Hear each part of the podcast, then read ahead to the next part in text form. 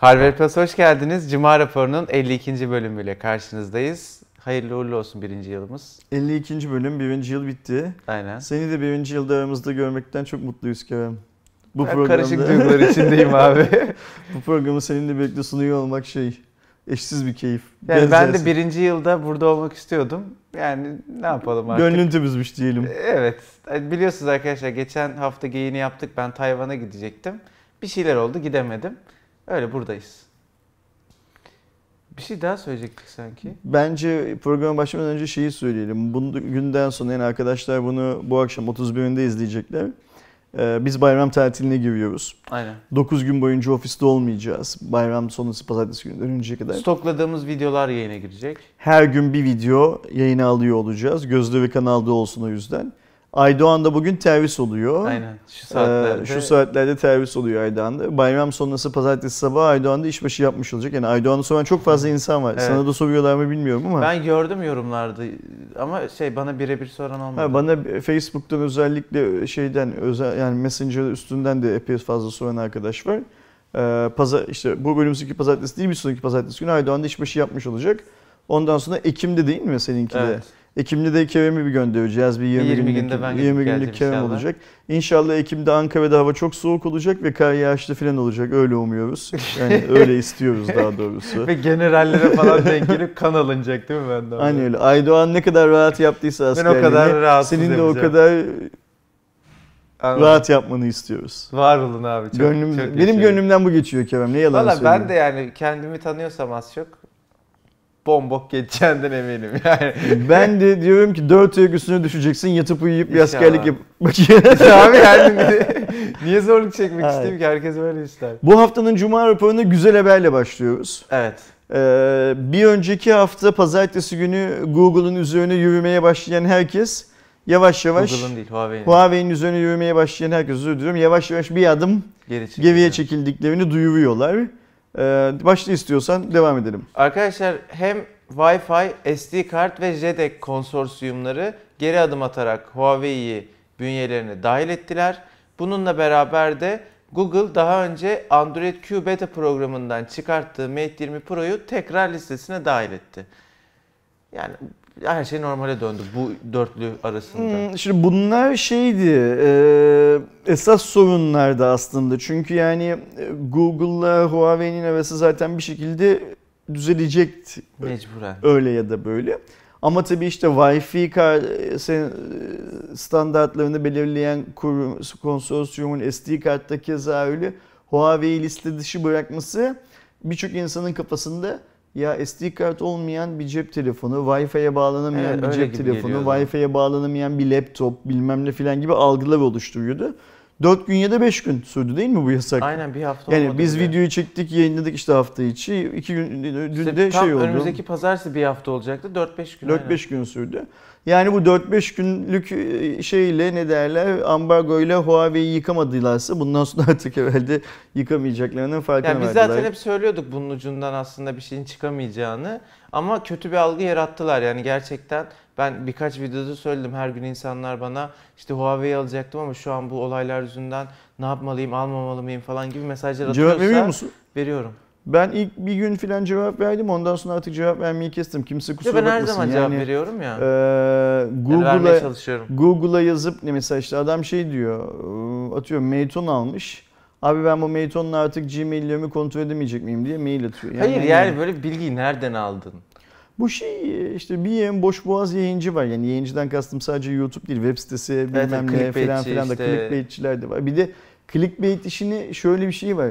Sen mesela atıyorum işte arkadaşlar yanlış anlamasınlar. Bizim kanalımızı takip eden, Facebook'ta bizi takip eden insanlar arasında çok var mesela. 5 tane hevesli genç arkadaşımız, lise öğrencisi bir araya gelip bir web sitesi kuruyorlar. Evet. Bu çok kolay artık hani WordPress'te bilmem ne falan. Böyle bir haber yapıyor.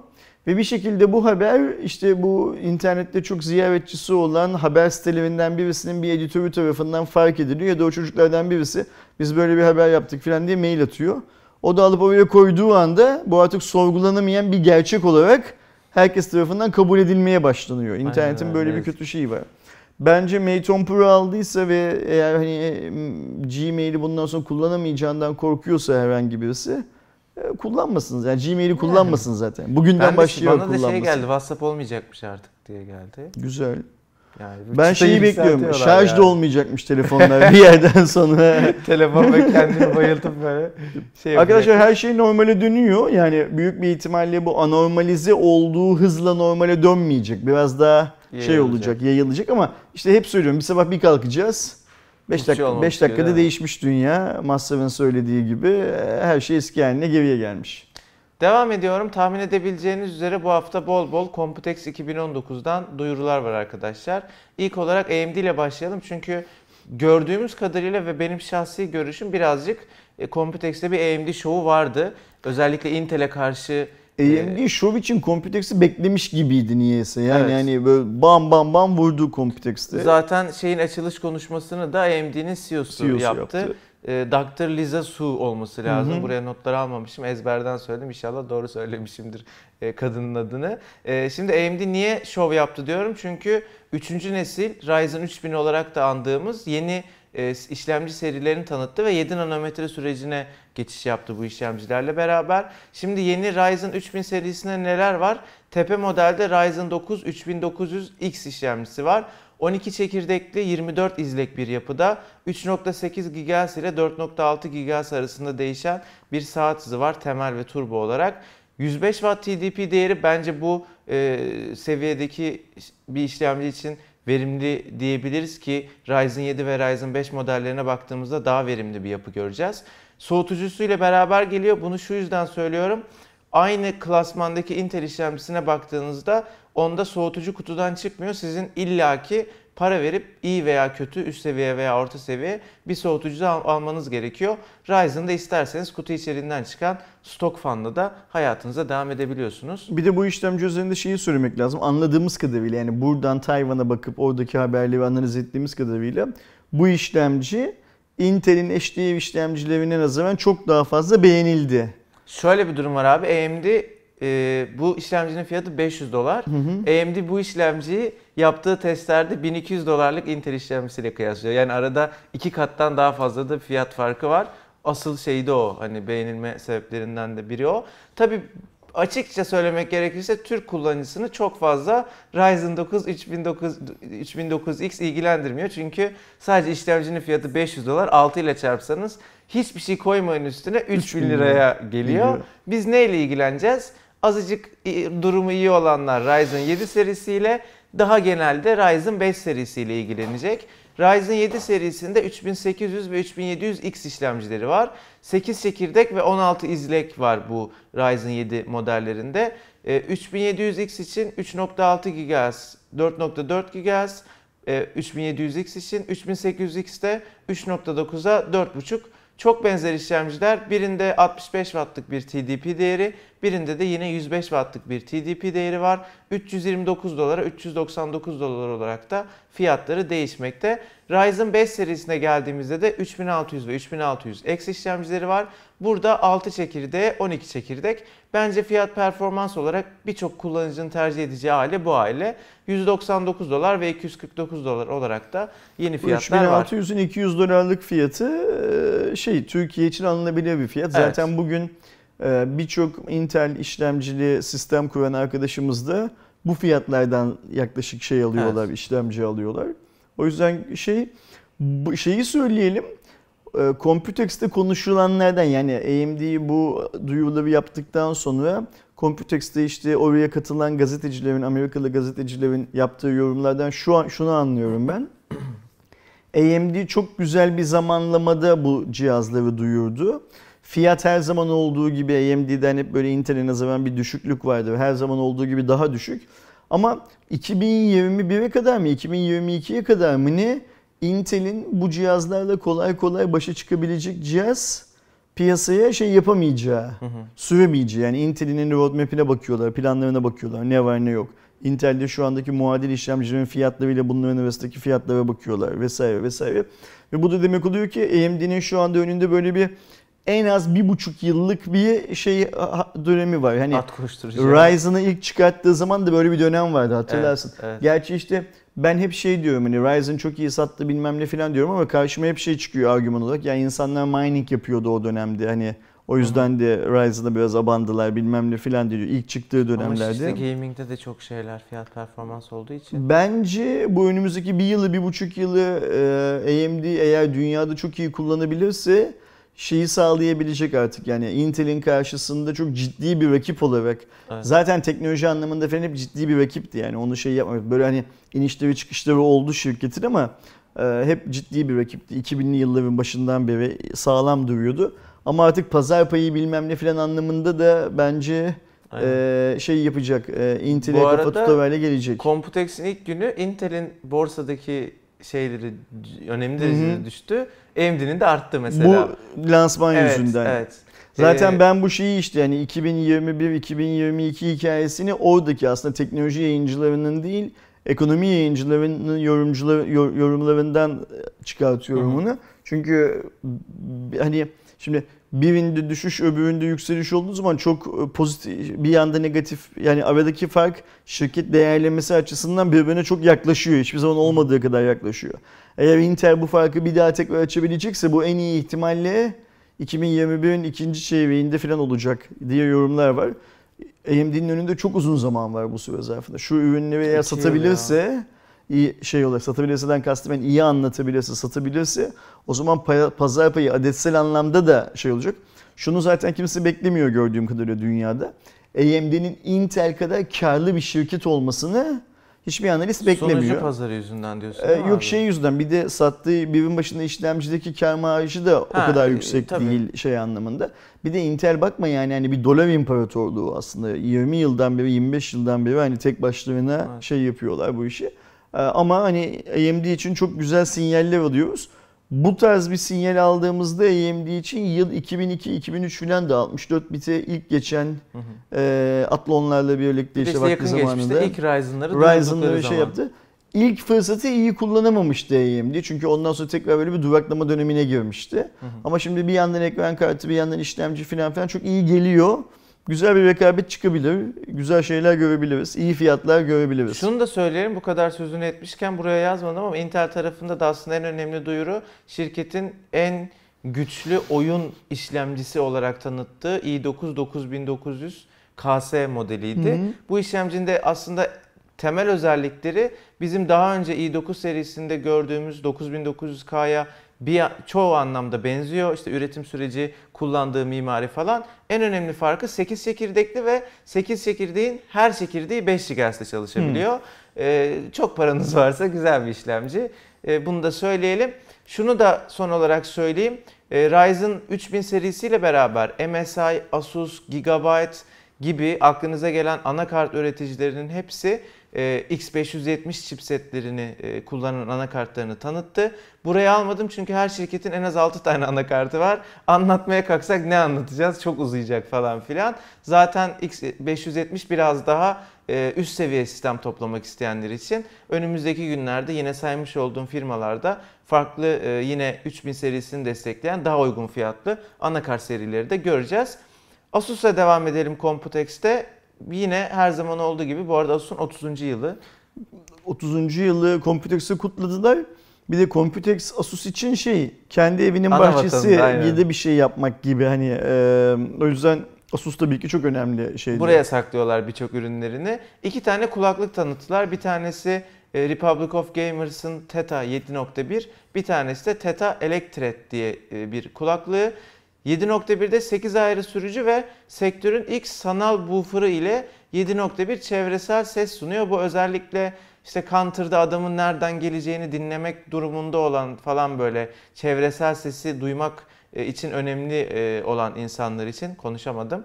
E, diğer modelde de benim daha önce hiç görmediğim ve galiba da ilk defa kullandıkları Electrek isimli bir sürücü yer alıyor. Önümüzdeki günlerde Türkiye'ye de gelir mutlaka bu ürünler. Biz de deneyimleriz. Rockstrix XG17 isimli bir dünyanın 240 Hz yenileme hızına sahip ilk taşınabilir oyuncu monitörü ünvanına sahip bir monitör duyurdular.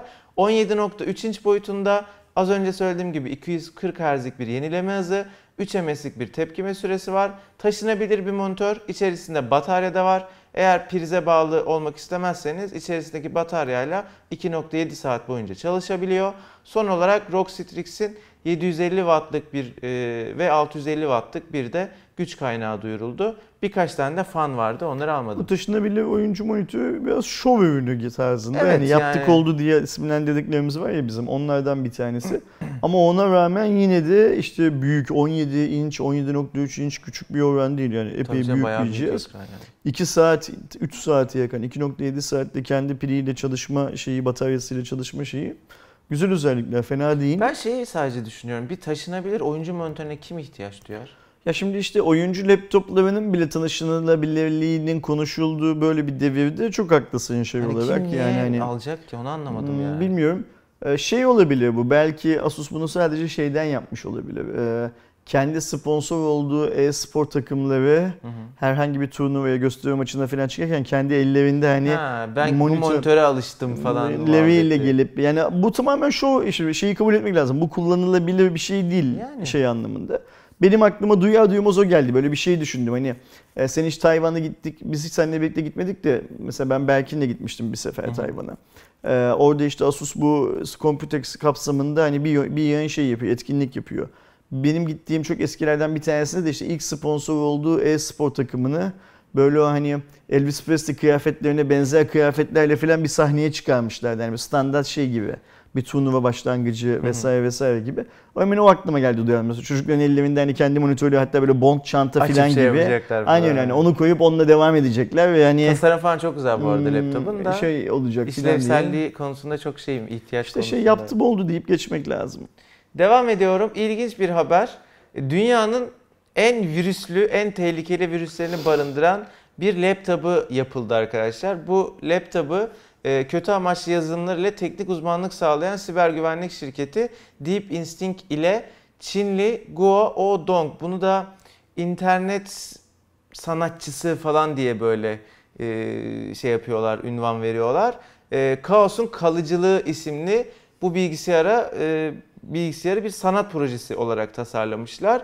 Dizüstü bilgisayarında I Love You, My Doom, So WannaCry, Dark Tequila ve Black Energy gibi dünyada adından söz ettirmiş ve birçok insana milyonlarca dolar zarar verdirmiş e, kötü amaçlı yazılımlar bulunuyor. Yapılacak açık arttırmada 1.2 milyon dolarlık bir fiyatla satılması bekleniyor. Ne kadar kolay 1.2 milyon dolar kazanmak. Vakti zamanında benim bilgisayarımda da bunların hepsi olmuş. Neden abi? Nerelere girdiği için olmuştu? Şu I Love You'da hatırlıyorum. 2000 yılında şey olmuştu. Başımıza musallat olmuştu. Ve insanlar e-maili yeni yeni kullanmaya başladı. Şeydi mail geliyordu sana konu kısmında I love you yazıyordu. Phishing falan şey değil mi bu? Bu şey yapıyordu. E, phishing falan yapmıyordu hatırladığım kadarıyla. Senin adres book'undaki herkese de kendini otomatik olarak ha, öyle gönderiyordu. Kopyalana, kopyalana Böyle bir anda o yüzden çok hızlı şey olmuştu, dağılmıştı. Tabii e-mailde hayatlarına birçok insanın yeni girdiği için herkes gelen her şeyi tıklayıp açıyordu filan zamanlarında. Ben şeyi söylemek istiyorum sadece. Şimdi ben tahmin ediyorum ki hani bu açık arttırmada satılacak ya. Bunu bir antivirüs şirketi satın alacak. Ya evet çok mantıklı. Yani mesela atıyorum. E, Ve temizleyecek a- mi? Aynen öyle. Yani hani Aa, bir, çok iyi bir şey yalnız. Bu bunun için yapılmış bir senaryo gibi geliyor bana. Olabilir. Hani hangi şirketin satın alacağı bilmem ne filan filan da şimdiden belli. Çünkü hani bu böyle o birilerinin çok sevdiği lafla proje projelerinden bir tanesi ya proje proje işlevinden bir tanesi gibi iş. Geliyor bana. İşte atıyorum mesela Kaspersky bunu satın alacak ya da Trend Micro ya da işte diğerlerinden bir asset falan satın alacak ve satın aldığı yerde Security 2019'u yükleyip yani. çat çat çat çat çat işi temizleyecek ve şey 1.2 milyon dolar havaya atılmış, yakılmış olacak. Yani 10 dolarla 1.2 milyon dolarlık güvenlik sağlandı bilmem ne filan gibi bir hikaye yapılacak diye düşünüyorum. Bakalım bunun, çok merak Bunun ne olacağını göreceğiz. Bu böyle olmazsa bunu tek ben düşündüysem bu arkadaşlar bıraksın diye iş yani yapmasınlar daha fazla. Vallahi çok iyi fikirmiş. Benim aklıma gelmemişti. Gerçekten bir yani eset çalışanı falan olsam bunu yapmak için şey yaparım yani şirkete baskı yaparım. Devam ediyorum. Bu da ilginç bir haber. Asus Zenfone 6 ön kamerasıyla DxOMark'tan bugüne kadar en yüksek skoru alan akıllı telefon oldu. Ama şöyle bir durum var. Telefon ön kamerası yok. Yani arka kamerayı ön kamera olarak da kullanıyor. Bug'ını buldular e, DxOMark'ın. Şimdi biliyorsunuz arkadaşlar daha önce konuştuk. Asus Zenfone 6 tam ekran yapıda ve arka kamerası döndürülebilen bir e, yapıda. Bu sayede siz ön kameraya geçtiğinizde telefonun arka kamerası öne geliyor ve arka kamerayla selfie fotoğrafı da çekebiliyorsunuz. DxOMark genel ortalamada 98, fotoğrafa 101, videoya da 93 vermiş. E, bu skorla telefon ikinci sıradaki Galaxy S10 5G ile fotoğraf anlamında aynı puan alsa da genel ortalamada daha yüksek puan aldığı için ilk sıraya yerleşti. Videoda daha yüksek puan Evet, olduğu için. aynen. Şimdi ön kamera olarak kullanılan bir modülü Dioxomark arka kamera şartlarında şey yapıyor, değerlendiriyor ve dünyanın şu anda alınmış en yüksek puanı olarak açıklıyor. Hani ben hep şey diyorum ya Dioxomark cebimizde kalsın. Tabii ki bunlardan başka sıralama yapan adamlar yok ama bu işin içinde de bazı başka işler olduğunu unutmamak lazım diyor, diyorum ya. Mesela bu bence bunun çok güzel bir örneği. Ve ben tahmin ediyorum ki Dioxomark bu işi yaptığı için gelecekte çok pişman olacak. Yani bu Dioxomark işi bu- bugüne kadar vurulmuş en büyük darbelerden bir tanesi. Çünkü cihaz ellerinde cihazın ön kamerasına puan vermiyorlar. Çünkü ön kameraya Yok. puan verseler büyük bir ihtimalle pardon, pardon normal kamerasına He. arka kameraya puan vermiyorlar. Arka kameraya puan verseler büyük bir ihtimalle sıralamada altlarda bir yerde kalacak şey yapamıyor. Altlarda değil yani birinci olmuyor. Bugün ikinci olmak Dioxomark'ta bir şey ifade etmiyor. Yani listeye birden girip sonra ikiye düşmek değerli bir şey. Bunu Asus tercih etmiş olabilir mi acaba? Yani DxOMark'ın böyle şeyleri çünkü DxOMark büyük ihtimal soruyordur. Şimdi ben şöyle tahmin Sormuştur. ediyorum. Dioxomark'ın nasıl çalıştığını bilmeyen arkadaşlar tabii ki bunu şey yapamıyor, anlayamıyorlar. Şimdi Dioxomark sonuçta bir danışmanlık şirketi ya.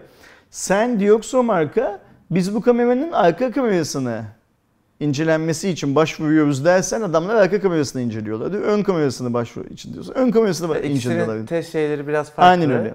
Ee, şimdi Asus da büyük bir ihtimalle gitti selfie kameranın şey yapılması için, incelenmesi için başvuruda bulundu.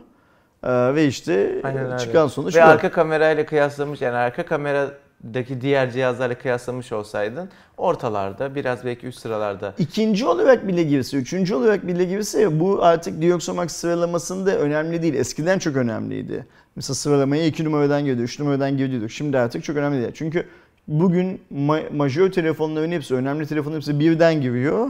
Ya rakibiyle aynı puanı alarak yeni Evet. olduğu için bir oluyor. Ya da ondan bir ay, iki hafta, üç hafta sonra duyurulan telefon da birden girip onu egale ediyor puanı. Zaten fark edersen puanlarda hani bir zamanlar şeyde tartışıyorduk mesela.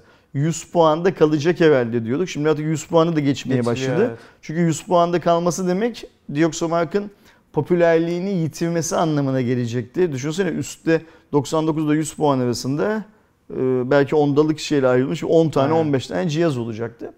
Yani Ben Dioxomark açısından çok iyi bir hamle olarak bunu görmüyorum. Hep söylediğim gibi zaten selfie puanlaması bence saçmalıktı. E, Bu da onu biraz olsun şey yapıyor, e, ka- ispat ediyor. Her çok şey da ciddiye almamak lazım deyip Hmm, duygusal olmuş diyeceğim ama arkadaşlar yanlış anlayacaklar. Eleştirdiğim için duygusal olmuş diyecekler. Bence Dioxomark güzel bir oluşum. Ama mesela şu örnekte gördüğüm kadarıyla iyi yönetemediler mesela. manipüle edilmiş bir Aynen öyle yani, şimdi mesela ya Asus'un Dioxomark'ı manipüle etmesine izin verdiler ya Asus'la Dioxomark birleşip Dioxomark'ı manipüle etti. Bunların ikisi de iyi şeyler değil şey Evet. olarak. Son haberimiz Apple kanadından geliyor arkadaşlar. 4 sene sonra yeni bir iPod Touch çıktı. Ee, yenilenen Touch serisinde 2016'da piyasaya sürülen iPhone 7 işlemcisi A10 Fusion var. Ee, 2019 model iPod'larda 4 inçlik LCD bir ekran, ön tarafta 1.2 megapiksel, arka tarafta 8 megapiksel ve 3 farklı depolama alanı sunuluyor. Seçeneği sunuluyor daha doğrusu. Cihazda tabii ki 3.5 mm'lik kulaklık girişi bulunuyor ve bizim artık iPhone'larda görmediğimiz fiziksel home butonu da yer alıyor. Fiyatlar saçma sapan 32 GB'lık 1599 lira, 128 GB'lık 2499 lira, 256 GB'lık da 3399 Bunlar resmi lira. Türkiye satış fiyatları Evet. mı? Apple Şimdi- Türkiye. iPod dediğimiz şey MP3 çalar değil mi? Evet. Yani farklı bir şey değil MP3 Yani çalardan. internete de girebiliyorsun istersen. Wi-Fi var. Okey ama MP yani onu Evet. müzik dinlemek için alıyorsun Evet. yani. Şimdi e, yıllar önce MP3 çalarların bir esprisi vardı. Tabii. Çünkü cep telefonlarımızın hafızaları bu kadar iyi değildi, yüksek değildi. E, çünkü işte akıllı Ses telefon akıllı telefon öncesi dönemde telefona müzik dosyası atmak o kadar kolay değildi. Üçüncüsü de senin söylediğin işte cep telefonlarımızın ses kaliteleri çok çok iyi değildi. Akıllı telefona geçmemizle birlikte yani Android, iOS fark etmez ne oldu. Bu sorunların hepsi zamanla giderildiği için hayatımızdan MP3 çalar kavramı çıktı. Ya fiziksel müzik dinleme bile çıktı artık stream ediyorsun. Stream ediyorsun çoğu insan. Ben etmiyorum ama çoğu insan ediyor. Şimdi bakıyorum mesela bu yeni iPod Touch'ın neresinden tutabiliriz diye. İşlemcisi iyi demek istiyorum. Hani iPhone 7'de kullanılan işlemci var da müzik dinlemek için bu kadar iyi bir işlemciye şey ihtiyacımız var, var, ya, mı? iPod Touch'larda e, App Store'da var ya oyun da oynayabiliyorsun ama yani niye telefon Ama varken şimdi, bunu Şimdi oyunda oynuyorsun 4 inçlik bir LCD panelim Evet, var bir evet, yandan da. Yani evet. oyun oynadığın şey de o şey Aynen. anlamında. Bilmiyorum yani mesela ben biz hatırlıyorum ki Kerem en son 4 yıl önce de ya bu devirde yeni bir iPod'a ihtiyaç var mıydı ki diye konuşmuştuk. Yani senle mi başkalarıyla mı ofiste konuşmuştuk bunu. Çok Evet, net evet. hatırlıyorum. Bizim Mecidiyeköy'deki ofiste. Ee, şimdi yine aynı şeyi konuşuyoruz. Ha, yani Şimdi daha da saçma yani. O zaman da saçmaydı şimdi iki katı saçmalığa döndü. Yani bilmiyorum siz de yorum yazın. Gerçekten bir mantık Cep görüyor telefonundan kulaklık girişini kaldırıyorsun ama burada kulaklık girişini kullanıyorsun. Kaldırıyorsun. yani. Cep telefonundan o home butonunu işte birçok insanın o muhalefet ettiği niye bu yok diye buna koyuyorsun. Hani tekrar. elde kasa vardı biz bunu iPod Touch yapalım. Bana da tam öyle geliyor. Satalım Elde mı sanki yani? işlemci vardı kalmış. Hani 7 zaten Kasa çok iyi, da var. çok iyi sattığını satmadığı bilinen bir seviye yani 6'ya nazaran falan pahalı olduğu için sonradan satmaya başlayan. Evet. 8 çıktıktan sonra satmaya başlayan bir seviye. Herhalde elde kalan ürünlerle bir aşure yapalım dediler. Hani ziyan Alan olur olmasın. belki diye. Aynen alan olur. Olmazsa da zaten. Bir de alan olur. Dünyada o kadar çok Apple fanboy var ki yani hani. Yani bilmiyorum. Yani Coca-Cola Apple'la birleşip ko- kola şişesi çıkartsa o da satar şey olarak. Yani o yine biraz daha mantıklı bence iPod Touch. Yani şey özel görmüştüm koleksiyon ben bir bir filmde. Boş teneke kutu içinde Alaska havası satıyorlardı. Aa, Alaska'ya ben de giden gördüm ya bir kere fotoğrafını çektim Ha, İstanbul havası diye. İstanbul havası diye. ben- Sevim koş adam öpüyorlar diye. Çok, çok paylaştım. eskilerde böyle Alaska havası diye işte hani Alaska niye hani ku- kutba çok yakın hava çok temiz bir ama teneke kutu açıyorsun içi bomboş falan gibi. Bence Apple'ın en son geleceği nokta Apple Store havası diye onu satmak. Yani teneke kutuları koyacak böyle. Ama teneke kutu çok janjanlı olacak böyle yani. Üstünde logo olması Üstünde lazım. logo olacak böyle şeyde filan filan. Hatta o logoyu böyle yanar dönerli filan. Yani kutunun içinde boş yer var istediğin kadar şey koy diye. RGB de Ya RGB filan düşecekler. Apple Store havası diye onu şey yapacaklar, verecekler. Ee, birinci yılın Cuma raporu bitiyor arkadaşlar. Artık ikinci yıl Cuma raporlarıyla devam edeceğiz önümüzdeki Biz hafta. önümüzdeki 9 gün boyunca yani bu program yayınlandıktan sonra 9 gün boyunca çalışmayacağız. Evet. Ama seninle önümüzdeki hafta Perşembe günü ofiste buluşup Cuma raporu çekmek gibi bir fikrimiz var. Aynen. Yani çekeceğiz, montajlayacağız ve yayına vereceğiz diye bir İnşallah. hayalimiz var. Eğer onu becerebilirsek çok kararlıyız bunu yapmak konusunda. Becerebilirsek inşallah. önümüzdeki cuma günü yani tatilin son cumasında yeni yılın bizim döngümüze göre de yeni yılın ilk cumasında arkadaşların tekrar karşısında olacağız. Hem şöyle de güzel bir şey olur belki becerebilirsek Kerem. Bir hafta boyunca işten de uzak olacağımız için hani belki böyle e, daha esprili, daha güzel ya da daha uzun ya da belki daha kısa bilmiyorum ya daha farklı bir cuma raporu da çıkartabiliriz. Yani daha uzun olabilir eğer haber olursa. haber olursa haber şey anlamında. Bir de biz de tahmin ediyorum ki biraz hani hmm, kafada dinlemiş olacağız. Evet. bi- Biraz daha şey oluruz ne derler keyifli oluruz. Çünkü ben şeyin farkındayım böyle. Cuma günlerine geldiğimiz zaman biz hafta sonu için çok sevinemiyoruz. Farkındasın değil mi bu cuma raporu yüzünden? Hı hı. Sabah çekiyoruz, ekip arkadaşlarımız montajını Akşam yetiştirmeye çalışıyor. falan. Her cuma akşamı ev, ofisten çıkarken hep bir şey paniği oluyor. Cuma raporu yüklendi mi, saat kaçta yüklenecek, onu kim yayına alacak bilmem ne Aynen. filan Bir hafta panik. sonu videolarının da işte oluyor. gelmesi gitmesi O yüzden falan. bakalım önümüzdeki cuma ne olacak? Yani biz gelebil buluşup gele burada olabilecek miyiz? Ben çok umutluyum. Öyle mi? Düşünüyorum. Niye Okey. yapamayalım? Planımız çünkü? şöyle. Doğuş, Doğuş, Kerem, ben burada olup bu işi kotarırız diye düşünüyoruz tek başımıza. Bakalım göreceğiz Haftaya kotarmayacağımızı. görüşmek dileğiyle diyelim. Şimdi şimdiden arkadaşlar. hepinize iyi bayramlar, bayramlar. arkadaşlar. Görüşmek üzere. Kendinize iyi bakın.